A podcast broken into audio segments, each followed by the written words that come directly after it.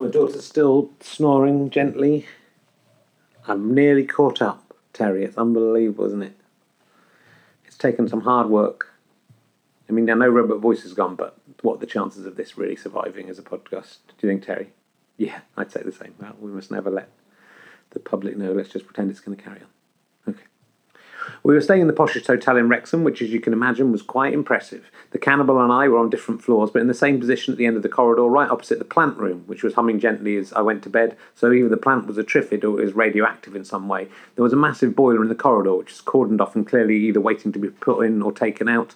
We hadn't got the best rooms, obviously, and this morning workmen started up pretty early, banging metal on metal and doing some major operation on both floors. I was already awake, but it was a bit annoying as I was trying to record some podcasts, but they woke Giles up. I went to the gym, and when I got back to I have a shower, I was surprised to find the water was freezing cold. Clearly, this had something to do with the work on the boilers, and it might have been nice if we'd been warned about it. I had a cold wash with a flannel, but it was hardly the start to the day that I'd wanted or needed given I was doing a gig that night. The receptionist was bright and breezy and asked if my stay had been okay. I said I was a bit annoyed about the work going on next to my room. Maybe they should have closed those rooms while renovations were happening, and more annoyed that there was no hot water. Yeah, sorry about that, she said breezily. We were not told that was going to happen. We only just found out ourselves, which seemed unlikely or at best incompetent. I can only apologise, she said, as if that was something out of the control of the hotel. Well, that's not all you can really do, is it? I said you could refund our money, and surely they had to. They'd failed to provide the service required or give us any advance warning of what was going on. They clearly saw themselves as quite a slick hotel for business people, and just because I'm a grubby comedian who can get away with smelling of sweat all day long doesn't mean that that is acceptable. You'd have to speak to the manager about that, she said. So it turned out they could do more than apologise. I thought that was weird. I think we worked something out in the end. This is the kind of thing that happens when you go abroad, and different cultures have different ways of doing things. So we shouldn't judge the Welsh too harshly for this. We came over here with our fancy English notions of expecting to sleep and get washed in a hotel. But next time I have to deliver something within my job description, I'm just going to try saying I can only apologise and see if I can get away with it.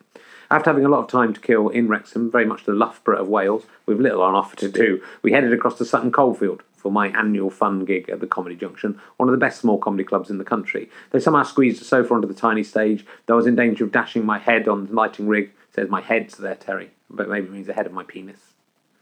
Uh, if I bounce too enthusiastically, it is a big penis. You're right, Terry. That would so it, it would that could possibly happen.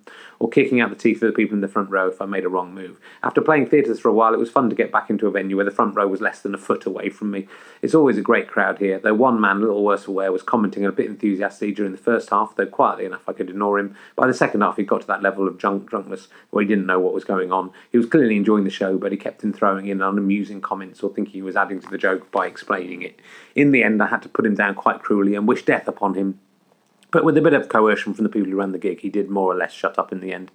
It will probably be in part make the podcast at some point, though, like my other heckler video, it's about the impossibility of dealing with someone who's so drunk they have no idea what they're doing. Chris Evans, not that one, forgot to factor in VAT to our Kickstarter total. He's delightfully incompetent, like a Welsh Mr. Bean. That's a Mr. Bean who's had to wash himself in a cold water with, with a flannel and hasn't had any sleep. So, as I write, we have four hours to raise £3,600, so if you haven't helped yet, bung us a couple of quid at the Kickstarter campaign. Obviously, we'll go ahead regardless and we'll find the money somewhere, but any help appreciated. We're not really businessmen, we just want to bring you top comedy without losing too much money. That's no kind of business model, is it? But hopefully, it'll produce some good stuff.